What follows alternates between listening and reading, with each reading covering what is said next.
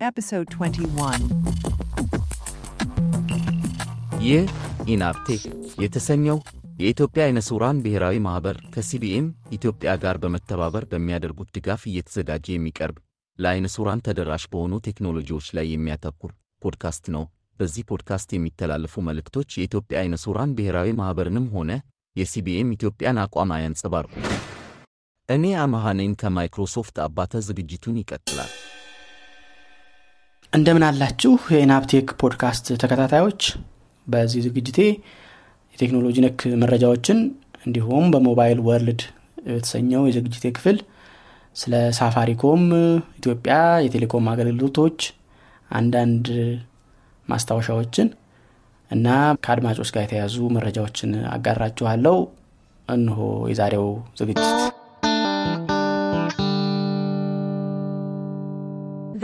news.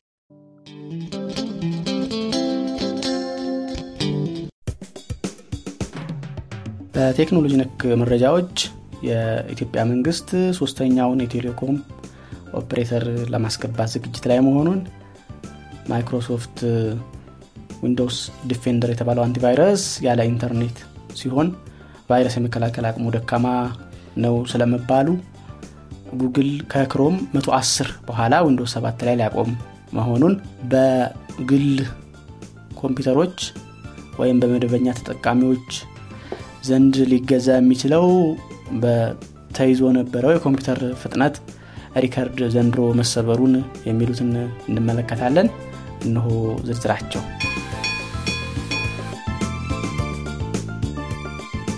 የኢትዮጵያ መንግስት የቴሌኮም ዘርፉን ወደ ግል የማዛወርና ግሉ እንዲንቀሳቀስ የማድረግ ፖሊሱን አጠናክሮ በመቀጠል ህዳር 7 ቀን 2015 ዓ ም የመንግስት ንብረት የሆነውን ኢትዮ ቴሌኮም 40 መቶ ድርሻ ለባለሀብቶች ለመሸጥ የዓለም አቀፍ ጨረታ መውጣቱ ተነግሯል። ይኸው ጨረታ ለሶስት ሳምንታት የሚቆይ መሆኑን በዚሁ የገንዘብ ሚኒስትር አስታውቋል። ከዚህ በፊት ይሄው ጨረታ ወጥቶ ኢትዮጵያ ውስጥ ባለው እና በነበረው ጦርነት ምክንያት እንዲሁም በዓለም አቀፍ ደረጃ በተከሰተው የኢኮኖሚ መቀዛቀዝ ምክንያት ተሰርዞ ቆይቷል። አሁን ግን ጦርነቱ ሀገር ውስጥ ያለው ለጊዜው የቆመ የመሰለ በመሆኑና የዓለም አቀፉም ሁኔታ ከበፊቱ የተሻለ ነው የሚል መደምደሚያ ላይ በመደረሱ በድጋሚ ጨረታው እንዲወጣ መደረጉን ተነግሯል። እንዲሁም ሌላ ሶስተኛ የቴሌኮም ኦፕሬተር ወደ ገበያው ለማስገባት ሌላ ተጨማሪ ጨረታ ወጥቷል። ይህ ጨረታ ከዚህ በፊት ወጥቶ ተሰርዞ የነበረና አሁን ባለው አስቻይ ሁኔታዎች ድጋሚ ጨረታውን ለማውጣት እንደተቻለ ተገልጿል። በዛሬው የ mobile world ዝግጅቴም ስለ ሁለተኛው የኢትዮጵያ ቴሌኮም provider ወይም ስለ ሳፋሪኮም አንዳንድ ምልከታዎችን አቀርባለሁ። ዊንዶውስ ዲፌንደር በ antivirus ኦች ውድድር በአሁኑ ዙር ዝቅተኛ ውጤት ማምጣቱ ተነግሮለታል። ዊንዶውስ ዲፌንደር 10019 virus ኦችን እንዲመረምር ወይም እንዲከላከል ተፈትኖ ኦንላይን ከሆነ አንድ virus ብቻ ያመለጠው ሲሆን ሁሉንም ተከላክሎ 99.9 የመለየትና የመከላከል ብቃት አሳይቷል። ኢንተርኔት ከሌለው ግን 250 የሚሆኑትን virus ኦች መለየት ሳይችል በመቅረቱ ከተፈተኑት antivirus ኦች ውስጥ ከመጨረሻው ሶስተኛ ወጥቷል። ከሱ በታች ያመጡት ፓንዳ antivirus እና ትሬንድ ማይክሮ antivirus የተባሉት ናቸው። ስለሆነም ያለ ኢንተርኔት access የዊንዶውስ ዲፌንደር virus ኦቹን የመለየትና የመከላከል አቅሙ እጅግ አነስተኛ መሆኑ ተነግሮለታል። ከዚህ በተጨማሪም false positive ማለትም ቫይረስ ያልሆኑ ነገሮችን ቫይረስ ናቸው በማለትና በመከልከልም ዝቅተኛ mark አግኝቷል። ከተፈተነባቸው ነገሮች ውስጥ 19 ፋይሎችን በሀሰት ቫይረስ ናቸው ብሎ በመለየቱ በዚህም አነስተኛ ደረጃ አግኝቷል። ስለሆነም ከኦንላይን ካልሆነ ድካም እንዳለበትና በኦንላይን ከሆነ ግን ምርጥ ከሆኑ አንቲቫይረሶች እኩል ጋር ተወዳዳሪ መሆኑ ተነግሮለታል። ጉግል የክሮም የተሰኘውን ብራውዘሩን በዊንዶውስ 7 ላይ የሚሰራበትን ጊዜ ገደብ ያስቀመጠበት መሆኑን አስታውቋል። ጉግል ክሮም ከ February 7 2023 በኋላ በዊንዶውስ 7 ላይ መስራት የሚያቆም ወይም update ማድረግ የሚያቆም መሆኑን ሰሪው ጉግል አስታውቋል። ያው የተጫኑት ክሮም ብራውዘሮች መስራታቸውን ይቀጥላሉ። ወደፊት የሚጨመሩ አዳዲስ የደህንነትም ሆነ የአገልግሎት ማሻሻያዎች ግን ለዊንዶውስ 7 ተፈጻሚ እንደማይሆኑ ጉግል አስታውቋል።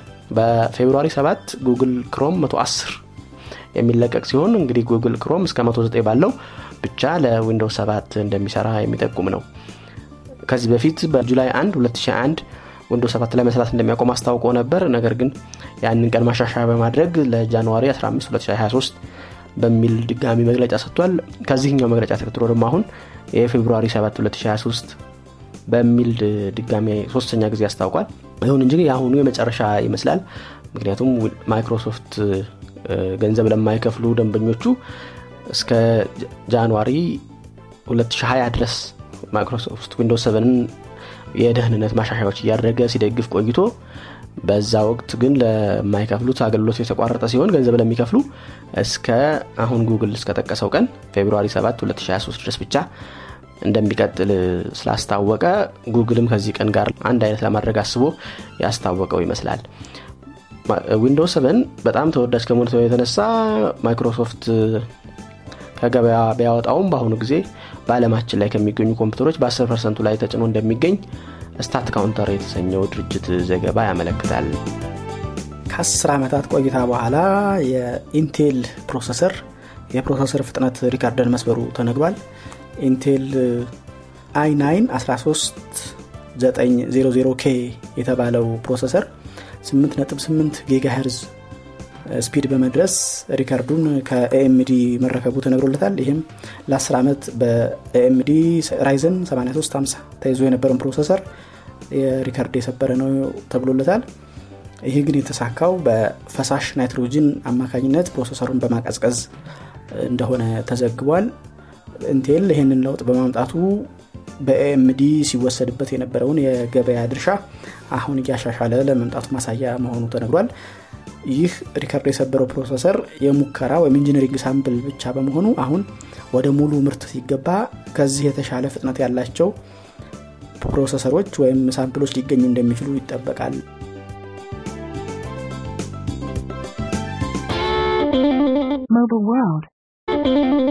በዚህ የ Mobile World ዝግጅቴ ከስማርትፎን ወይም ከአንድሮይድ ስልኮች አፕሊኬሽኖች ወጣ ብዬ ኢትዮጵያ ውስጥ በሁለተኛነት አገልግሎት መስጠት ስለጀመረው ስለ ሳፋሪኮም ያየኋቸውን አንዳንድ ትዝብቶችና ስለ ተደራሽነቱ የተወሰኑ ነገሮችን አቀርባለው እነሆ ዝግጅቱ።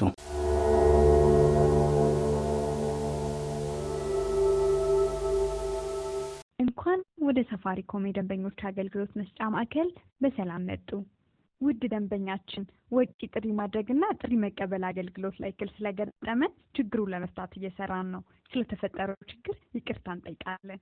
በቴክኖሎጂ ነክ መረጃዎቹ እንደጠቀስኩት ኢትዮጵያ ውስጥ በአሁኑ ሰዓት ሁለት የቴሌኮም ፕሮቫይደሮች አሉ። ዋናውና ነባሩ ኢትዮ ቴሌኮም ነው። ሁለተኛውና በነሐሴ ወር ውስጥ አገልግሎት መስጠት የጀመረው ሳፋሪኮም ኢትዮጵያ የተባለው ነው። ይህ ድርጅት ከዚህ በፊት ኢትዮጵያ መንግስት የቴሌኮም ሴክተሩን ለግል ተቋማት ወይም ለግል ባለሀብቱ ክፍት አረጋለሁ ብሎ ባቀደው እና ወደ ተግባር በገባበት መሰረት ጨረታ ተወዳድሮ በ850 ሚሊዮን ዶላር የመጀመሪያውን ፍቃድ ወይም license አሸንፎ ወደ ገበያ የገባ ሲሆን ጨረታውን ካሸነፈበት ከ2014 መጀመሪያ ጀምሮ አገልግሎት ይጀምራል ተብሎ ሲጠበቅ በሚያዚያ ጀምራለሁ ካለ በኋላ ሚያዚያ ምስ ደርሶ ከኢትዮ ቴሌኮም ጋር በኔትወርክ እና ባክቦን ወይም የጋራ የመረጃ ማስተላለፊያ መስመሮችን በጋራ ስለመጠቀም ስምምነት ላይ ሊደረስ ባለመቻሉ በመንግስት አደራዳሪነት ሲነጋገር ቆይተው የመጨረሻ ውጤቱ ለህዝብ ይፋ ሳይሆን ሳፋሪኮምም በሚያዚያ አገልግሎትን መስጀመር ሳይችል ቀርቷል። ከዛ በኋላ በነሐሴ ወር በድሬዳዋ ከተማ አገልግሎትን ጀምሯል። ከዛ በመቀጠል ወደ ሌሎች ከተሞች አስፋፍቶ በአዲስ አበባ ከተማም ካልሳትኩኝ እዛው ነሐሴ ወር መጨረሻ ወይ መስከረም መጀመሪያ አካባቢ አገልግሎቱን ጀምሯል። እኔ ባለሁበት የደሴ ከተማ በፈረንጆች ዳር አንድ በእኛ አቆጣጠር ጥቅምት 22 በአጠቃላይ በኢትዮጵያ 17 ከተሞችን አገልግሎት መጀመሩን ማስተዋወቁን ተከትሎ በእኛም ከተማ ይኸው አገልግሎት ተጀምሯል። በእኔ ፕሮግራም በተለይ የማተኩረው ከተደራሹነቱ አንጻር እና ምን የሚጠቅሙ አገልግሎቶች አሉት የሚለውን ለማንሳት እሞክራለሁ። ከግዢው ሂደት ሲጀምር ሲም ካርዱን ወይም subscriber ለመሆን ሂጄ ስመለከት ሂጄ ሳመለክት ወይም ስጠይቅ አሰራሩ ትንሽ የተዝረከረከ ወይም ሁለት ሶስቴ መሞከርን የሚጠይቅ መስሏል። ጥሩ ነገር ሆኖ ያገኘሁት ቁጥር የስልክ ቁጥራችሁን በእናንተ ምርጫ የምትገዙ መሆኑ ነው ቁጥሩን የምትፈልጉት ቁጥር እየነገራችሁት ቁጥሩ ካልተያዘ ደንበኛው ይሸጥላችኋል። መጥፎ ሆኖ ያገኘሁት ግን ቁጥሩ የምፈልገውን ቁጥር አለ ከተባልኩ በኋላ ዳታውን ሞልቼ reject ሆኗል ተብሎ ሁለት ሶስቴ ሞካክረን በድጋሚ ያገኘንበት ሁኔታ ተፈጥሮ ነበር። የሚጠቀሙበት መሳሪያም አነስተኛ ስልክ በመሆኗ የኔትወርክ ችግር ይሁን አላቅም ብቻ አንድ ሲም ለመግዛት ሰላሳ ደቂቃ በላይ ሳይፈጅብን አልቀረም የሌሎች ደንበኛ ወረፋ ለመኖሩ ነው እንጂ ቢሆን ብዙ መጨናነቅ ወይ ብዙ ከዚህ በላይ መጠበቅ ሊያስፈልገው ይችል ነበር። ያኛው ደንበኛ እስከሚጨርስ ማለት ነው። ከዚህ በመቀጠል የምንፈልገውን ቁጥር ካገኘም በኋላ ከክፍያ አንጻር ከኢትዮ ቴሌኮም ጋር ተመሳሳይ ነው። በዛ በሰላሳ ብር ነው ሲሙን የገዛሁት ደንበኝነቱን ያገኘሁት። ካርዱ ያው ቴሌ በቅርቡ የጀመራት አነስተኛዋን ሲም ካርድ አራት ማዕዘን ትንሽ ካርድ ነው የምታክለው? ሲም ካርዶችን ወደ smart ስልኮች ለማስገባት ሰሪ ቤት ሂዶ ማስቆረጥ አይጠይቅም። ይሄ በጣታችሁ ራሳችሁ ጫን ብላችሁ የምትከፋፍሏት አይነት ሲም ስለሆነች ተለቅ ያለውንም ሲም ማውጣት አነስ ያለችዋንም ማውጣት እዛው ሲማችሁ ላይ ትችላላችሁ። አገልግሎቱ ስትገዙት ጀምሮ 4G ነው። ስለዚህ ወደ ፎርጂ ወደ ስሪጂ ያሳድግልኝ የሚል ጭቅጭቅ የለውም ሌላው ስትገዙ የመታወቂያችሁ የቀበሌ መታወቂያ ግድ መሆን አለበት የሚል አላቸው። ከሱ ባሻገር በመንጃ ፈቃድ እና በፓስፖርት እንደሚቻልም ነግረውኛል። የመስሪያ ቤት መታወቂያ አይሆንም ተብያለው ከዛ ውጪ ፎቶ የፊታችሁን ፎቶ እዛው ፎቶ ያነሷችኋል። መታወቂያችሁን ፎቶ ያነሳሉ። እንዲሁም አምስት እጆቻችሁን ጣቶች አሻራ ይወስዳሉ ለምንድን ነው ብዬ ጠይቄ ነበር። ይኸውም አንድ ደንበኛ ከአምስት ሲም በላይ መግዛት አይችልም። ስለዚህ ያ ደንበኛ እሱ ነው አይደለም የሚለውን የሚረጋገጠው system ላይ አሻራው ጋር በማመሳከር ነው የሚል ምላሽ ነው የተሰጠኝ። እነዚህን አምስት ሲም ካርዶች ለመግዛት ግን ከዚህ በኋላ ድጋሚ ሲመጣ መታወቂያ ማሳየት እንደማያስፈልግና የቀድሞውን መጀመሪያ የገዛውን ሲም ቁጥር ብቻ በመናገር ያ ቁጥር ሲወጣ አሻራውን በመስጠትና በማመሳከር ተጨማሪ አራት ሲም ካርዶችን ለመግዛት እንደሚችል በማንኛውም ጊዜ እየተመላለሰ ማለት ነው። እንደሚችል ምላሽ ሰጥተውኛል። በዚህ process ውስጥ ያው ለክዚስ የሚያስቸግር ነገር የለውም። አሻራውን በጣት የሚሰጥ ነው። መታወቂያ ፎቶ ማንሳቱና የመልክ ፎቶ ማንሳቱ በሽያጭ ሰራተኛው የሚከናወን ነው። የሚሞላ ፎርም ወይም የሚፈረም ፊርማ አላየሁም። ለመደበኛ ማሰነው ላልሆነም አካል ጉዳት ለሌለበትም ደንበኛ በዚሁ አግባብ ነው የሚሸጡት። ምናልባት እጅ የሌለው የአካል ጉዳተኛ ቢመጣ በምን አግባብ ነው አሻራው የሚስተናገደው የሚለውን አልጠየቅኩም አላወቅኩም። በወቅቱ ግን በእንደዚህ አይነት እኛ ተስተናግጄ ስሜን ወስጃለሁ። ከአገልግሎት አንጻር አምጥቼ ስጠቀም ከሳፋሪኮም ወደ ሳፋሪኮም የሚደወሉ ስልኮች ድምፅ ጥራቱ በእጅጉ የተሻለ ነው። የኔትወርክ ጥራት ሳይሆን የድምፅ ጥራቱ ልክ በዲጂታል በቴሌግራም በዋትሳፕ በ IMO ስንደውል የምንሰማው አይነት የድምፅ ጥራት ነው ያለው። እንደውም አንድ ጓደኛዬ HD voice call የሚል ይጽፋል ብሎኛል screen ላይ። በእርግጥ ላይ TalkBack ኡ ይሄን አልነገረኝም። ከዚህ ውጭ በአገልግሎት ረገድ ያው ብዙዎች በዜናም በጓደኞቻቸውን ሰምታችሁ ሊሆን ይችላል ከሳፋሪኮም ወደ ሳፋሪኮም ደንበኛ እና ከሳፋሪኮም ወደ ኢትዮ ቴሌኮም ደንበኛ የሚደወልበት ታሪፍ ይለያያል። ታሪፎቹ ከአክሮስ ኔትወርክ ማለት ከሳፋሪኮም ወደ ኢትዮ ቴሌኮም በደቂቃ 50 ሳንቲም ነው። የቀን የሌሊት የሰንበት የሚል እንደዚህ ልዩነት የለውም። ሳፋሪኮም በራሱ ደግሞ ያው በፓኬጆች ለመጀመሪያ ጊዜ ለምሳሌ ሲገዛ 30 ብር ከከፈላችሁ በኋላ 15 ብር የአየር ሰዓት ውስጡ አለው። ሰባ ደቂቃ ወደ ሳፋሪኮም ደንበኛ የሚያስደውል ደቂቃ ፓኬጅ አለው። ሰባ መልእክት አለው። 700 ሜጋባይት ኢንተርኔት አለው። እነዚህ እነዚህን ያካተተ ነው። ሌላው እዚህ ከታሪፍና ከግዢ ጋር ተያይዞ ምናልባት ጥሩ ብለን ው ይመስለኛል። ፓኬጆች አሉት። ከላይ እንደጠቀስኩት አብሮ የተሰጡት አሉ። ከዛ በተጨማሪ ደግሞ የምንገዛቸው አሉ። የምንገዛቸው ፓኬጆች ቴሌ ላይ በለመድ ነው አይነት የሰዓት የቀን የሳምንት የሁለት ሳምንት እንደዚህ የሚባል የለም። የወራዊ ብቻ ነው ያለው። የወራዊውም የድምፅ የኢንተርኔት እና የጽሁፍ አጭር መልእክት ፓኬጆች ነው ያሉት። አሁን ኮምቦ የሚል ኢንተርኔት እና የጽሁፍ መልእክት ኢንተርኔትና ድምፅን የሚቀላቅል እንዳለው ምርጫዎች ውስጥ አሉ። ግን እኔ ለመግዛት ስሞክር ለጊዜው አልተጀመረም የሚል ምላሽ ነው የሚሰጠው። ግዢ ባሻገር የኔትወርኩ ሌሎቹ ፈጣን ነው የሚል አስተያየቶችን አንብቤ ያለሁ ነገር ግን እኔ ባለሁበት ፈጣን ነው። ግን የቴሌውም 4G እዚህ ፈጣን ስለሆነ ምናልባት ልዩነቱን ብዙ notice አላደረግኩም። ያላወዳደርኩት 4G ሰፈር የቴሌው የመደበኛው ቴሌኮም ሰፈር ይመርጣል። ሰዎች በሚጨናነቁባቸው አካባቢ እሱም ኔትወርኩ የመድከም አይነት አለው እዛ አይነት ቦታ ላይ ሂጄ check ለማድረግ እድል አላገኘሁም። ግን ሁለቱም ሳፋሪኮሙም የቴሌውም ፈጥነው ሰርተውልኛል ደክሟል ለማለት አልችልም። የድምፅ ጥሪ በሚመለከት በመኖሪያ ቤት የሁለቱም በተለይ መሸት ሲል የመቆራረጥ ችግር ይገጥመኛል። ኢትዮ ቴሌኮምም የሳፋሪኮምም ሳፋሪኮም በዚህ ይሻላል የሚል ግምት ነበረኝ። ምክንያቱም የደንበኞቹ ቁጥር ገና ስላልተለመደ እሱ ይሻላል ብዬ ነበር።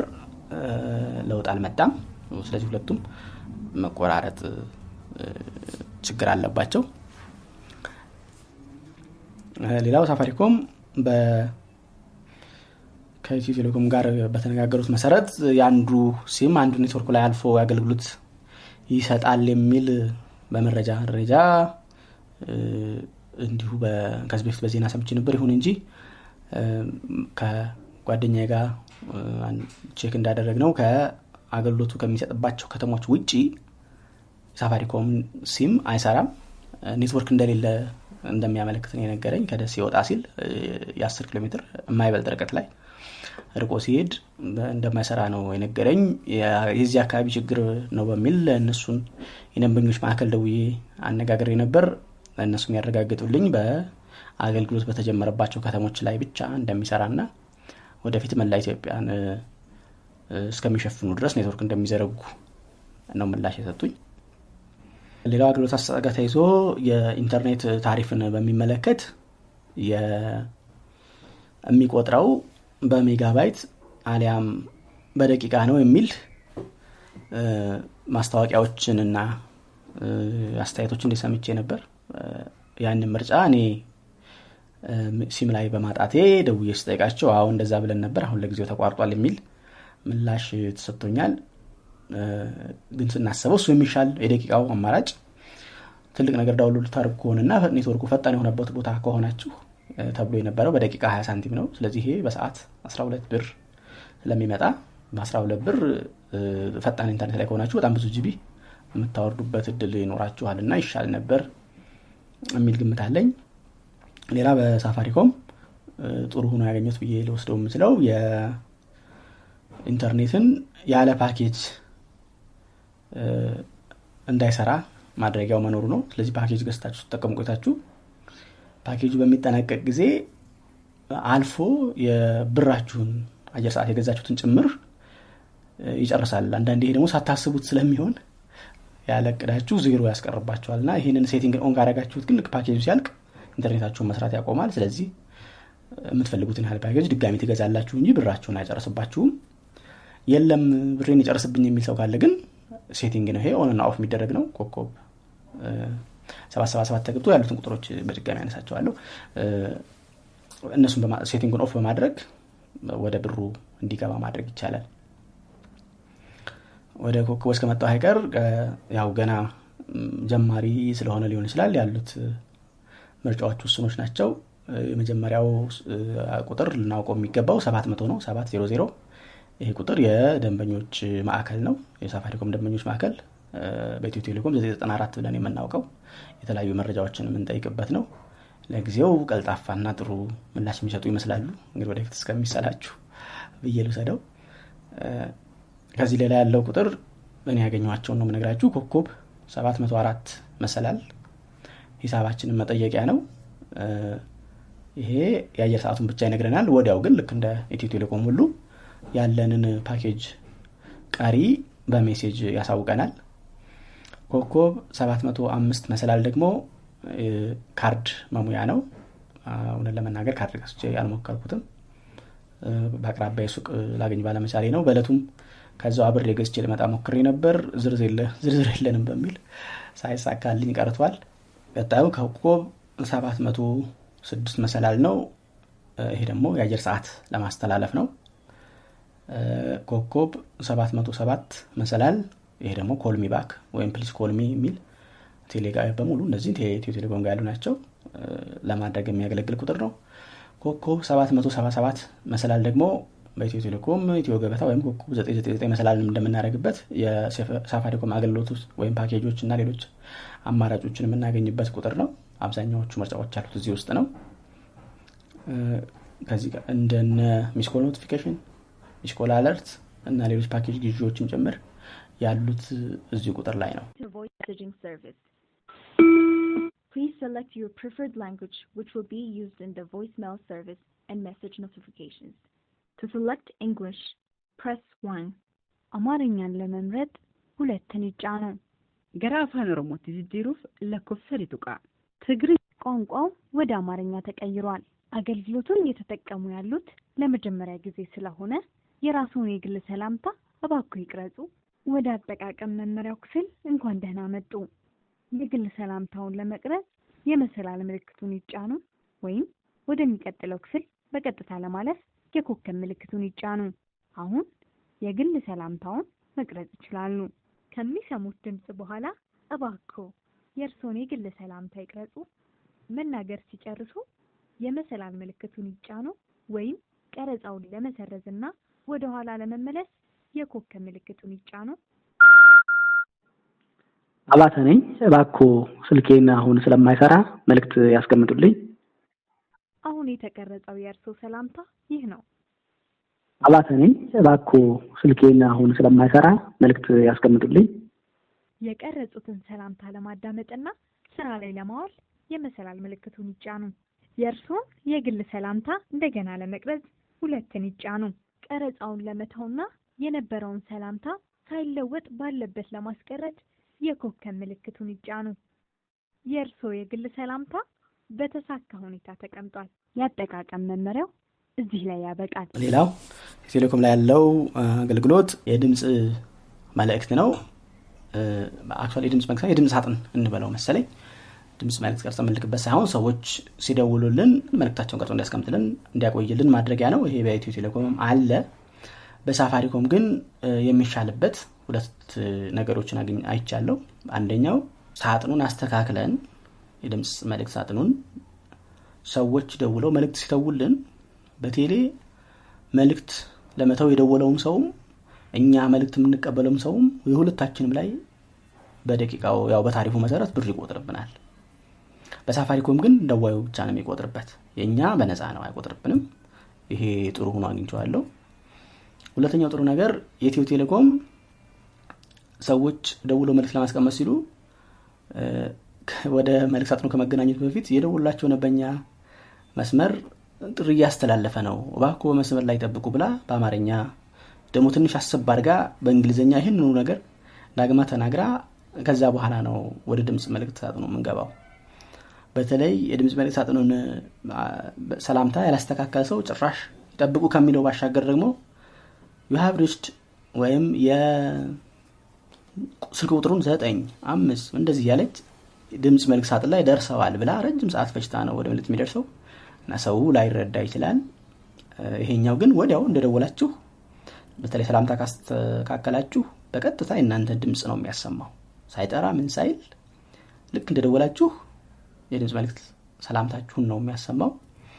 ይህንን የድምፅ መልእክት ሳጥን ለማስተካከል እና የተቀመጡ መልክቶችን ለማዳመጥ ሁለት ቁጥሮች አሉት። አንዱ 135 ነው። አንዱ ደግሞ 723 ነው። ነገር ግን 723 ለማዳመጫ ለማስተካከያም ይሆናል። 135 ግን ለምንድን የሚጠቅመን? ወደ ድምፅ መልእክት ሳጥኑ መስመራችንን divert ለማድረግ የምንጠቀምበት ቁጥር ነው ወደ divert ለማድረግ ኮኮብ 62 ኮኮብ 135 መሰላል። አድርገን ብንደውል ሙሉ ለሙሉ የሚደወልልን ስልኮች ወደዛ divert ይሆናሉ። አለበለዚያ ደግሞ በስልካችን የ call forwarding ወይም call diverting setting ላይ በመግባት if not reachable if not answered and if busy የሚሉት ምርጫዎችን ወደዚህ ቁጥር transfer በማድረግ voice mail እንዲሰራልን ማድረግ እንችላለን voice mailኡን activate ካላደረግ ነው ወደዚህ ቁጥር divert በማድረጋችን ብቻ ድምፅ መልእክት ላይ አይገባልንም። የሚያደርገው እዚህ የተለመደው ቴሌ ላይ ያለው 824 ማለትም የ missed call notification እና reachability alert የሚባለው ደውሎላችሁ የነበረ ሰው መሆኑን መኖሩን ያሳውቀናል። የዚህ ለየት የሚለው ደግሞ የደውላችሁን ደውላችሁ በነበረው ሰው ስልክ ቁጥር ነው የሚመጣላችሁ መልእክቱ እና ደውዬልህ ነበር አልተሳካልኝም የሚል መልእክት ጽሁፍ ያለው መልእክት ነው የሚመጣላችሁ። ደግሞ ደውለውላችሁ ኔትወርክ ከፍታችሁ ደውሎላችሁ ለነበረ ሰው ቅድም አላገኘኝም ነበር አሁን ግን ስልክ ክፍት ስለሆነ ልደውል ትችላለህ በሚል ያው ይዘቱን ትንሽ አላዘቡ አልቀርም። የእናንተን ስልክ ቁጥር መነሻ ያደረገ መልእክት ነው የሚልከው። ስለዚህ voice mail ን በ135 ወይም በ723 ደውላችሁ activate ካላደረጋችሁት ወደ 135 divert ስላደረጋችሁት ብቻ እዛ ስለማይገባ ይሄኛውን አገልግሎት ብቻ ነው የምታገኙት። እነዚህ አገልግሎቶችን በ700 ላይ በመደወል እና በድምፅ በመከተል እንዲሁም ኮከብ 777 መሰላል ላይ ያሉትን አማራጮች በመከተል እንዲቋረጡ ለማድረግ ትችላላችሁ። ሌላው የሚነሳው ከአገልግሎታቸው አንጻር ከቴሌ የሚሻል ምናልባት በተለይ ከተደራሽነት አንጻር ሆኖ ያገኘሁት። ያስገባችሁት ሲም ስንት ቁጥር ስልክ ቁጥራችሁ ስንት እንደሆነ እንድታውቁት። ሰባት መቶ ላይ ደውላችሁ በድምፅ ስልክ ቁጥራችሁ ሰባት ዜሮ ሶስት እያለች ሙሉ ቁጥሩን በድምፅ የምትነግረን መሆኑ ነው። ስለዚህ ስልካችን በተን ብትሆንም ይህን አገልግሎት ለማግኘት እንችላለን። እንዲሁም ኮኮብ 777 መሰላል ላይ አድርገን TalkBack ን ለምንጠቀም በተመሳሳይ ከሚመጡ ምርጫዎች ውስጥ tell me my number ወይም ስልክ ቁጥሬን ለማወቅ የሚለውን በመምረጥ እንዲነግረን ለማድረግ ይቻላል። መጨረሻ ላነሳው የምችለው በሳፋሪኮም website ኣቸው ላይ አስታውቀውት አይቸው የነበረው የ hide my outgoing phone number የሚለው ነው። ይሄ ደግሞ ከስልካችሁ ለሌላ ሰው ስትደውሉ የተደወለለት ሰው ስልክ ቁጥራችሁ ይወጣለታል። ያው save ካረገው ስልካችሁ ያንን match አድርጎ ስም ያወጣል። save ካልተደረገ ደግሞ ስልክ ቁጥሩ ይወጣል። እኛ ሀገር ከዚህ በፊት አልነበረም። ውጮች ላይ ግን እስከዛሬ ነበረ በማትፈልጉ ጊዜ ቁጥራችሁን hide እንዲያደርግላችሁ ማድረግ ይቻላል። እና ያን እናደርጋለን ይላል። ግን setting ላይ ቀፋችሁ ስገቡ active አይደለም ይህንን ነገር activate ማድረጊያ ደግሞ ያው የተለመደ የዓለም አቀፍ ኮድ አለ። ያ ኮኮብ 31 መሰላል ነው።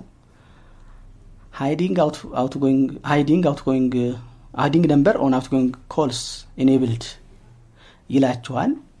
ግን ለመደወል ስትሞክሩ ሙሉ ለሙሉ block ነው የሚያደርግባችሁ። ስልክ በጭራሽ መደወል አትችሉ ስለዚህ መልሳችሁ መሰላል 31 መሰላል አድርጋችሁ hiding disabled ካረጋችሁት በኋላ ነው መደወል የምትችሉት።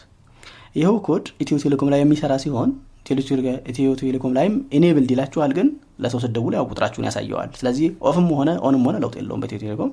በሳፋሪኮም ለውጥ አለው ግን እንግዲህ ምናልባት በክፍያ ሊያደርጉት አስበው ይሁን ወይ ገና የሚያስተካክሉ ነገር ኖሮ ይሁን አላወቁም እሱ ገና ነው። ከዚህ ባሻገር ያው ከማቹር ከመሆን ወይም ከኔትወርኩ ከመዳበር ጋር ሊያያዝ ይችላል። ከዚህ ፓኬጆች ጋር ያለው አማራጭ በቅድም እንደገለጹት ውስንነት አለው። የአንሊሚትድ የሚባል ምርጫ የለም። በጋዜጠኞች ተጠይቀው የድርጅቱ የኢትዮጵያ ሊቀመንበር ቢያንስ ሁለት ዓመት ያህል የአንሊሚትድ አገልግሎት አንጀምርም ብለዋል። አንሊሚትድ ማለት አንድ የገንዘብ ከፍላችሁ ከዛ በኋላ ደቂቃው ሞላ ሜጋባይቱ ሞላ ብላችሁ የማታስቡበት የአገልግሎት አይነት ነው። ኢንተርኔትም ሆነ የድምፅ ማለት ነው። ይሄ የለም። ከዛ ውጭ ቴሌ ላይ ያሉ አማራጮች። ለምሳሌ ቀሪ ፓኬጅን ለሌላ ሰው ማስተላለፍ። ቀሪ ፓኬጅን ከአንዱ አይነት ወደ ሌላው አይነት መቀየር የሚሉት እሱ ወደፊት በመዳበር ሊያመጡ ይችላሉ። እንጂ ለጊዜው ሳፋሪኮም ላይ እነዚህ አማራጮች የሉም። ሳፋሪኮም ከፓኬጅ ውጪ ወደ ሳፋሪኮምም ሆነ ወደ ኢትዮ ቴሌኮም ለመደወል በደቂቃ 5 ሳንቲም የሚቆጥር ሲሆን መልእክት ለመላክ ደግሞ ለአንድ መልእክት 12 ሳንቲም ነው።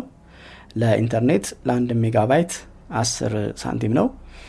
የፓኬጅ ዋጋዎች ከሞላ ጎደል ልክ እንደ ካለ እንደጠቀስኳቸው ዋጋዎች ሁሉ ከኢትዮ ቴሌኮም ጋር ተመሳሳይ ናቸው። ሳፋሪኮም ላይ አገልግሎት ላይ የታሰብኳቸው የዛሬው የ mobile world ዝግጅቴ በዚህ አበቃ። ከአድማጮች ኢቲኤል የተባለ ስም ያለው የቴሌግራም ተከታታይ በ bot ኡ ላይ comment ም survey ም ሞልቶልኛል አመሰግናለሁ በጣም። ነገር ግን ከ bot ኡ ችግር ይሁን ወይም ወንድሜ ወይም ኢትኤል ኢትኤል ነው። comment ኡና survey ዩን ሳይጨርስ በማቋረጡ አላወቅኩም። መረጃው የጎደለ ነው። ለማንኛውም ይህንን መልእክት የምትሰማ ከሆነ ወይም የምትሰሚ ከሆነ አስተካክለሽ እንደገና ብትሞዪልኝ ወይም ብትሞላልኝ bot ኡ ላይ ችግር ኑሮ ከሆነ ደግሞ እሱን ጥቆማ በቴሌግራም መልእክት ስልክ ቁጥሬን ሴፍ በማድረግ ብትልክልኝ ብትልኪልኝ አደራ ላለው በዛሬው ፕሮግራም ላይ የሳፋሪኮምን ተጠቅማችሁ ያልጠቀስኩት ነገር የሳትኩት ነገር ወይም ደግሞ ጠለቅ አድርጌ እንድጠቅሰው የምትፈልጉት ነገር ካለ ጻፉልኝ። የኢትዮ ቴሌኮም ደንበኞቹ ናችሁ።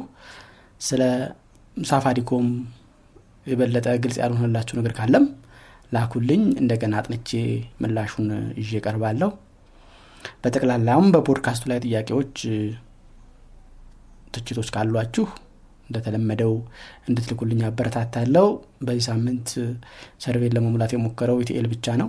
15 ደርሳችሁልኛል በአጠቃላይ። ሌሎቻችሁም ሰርቬ እንድትሞሉልኝ አደራ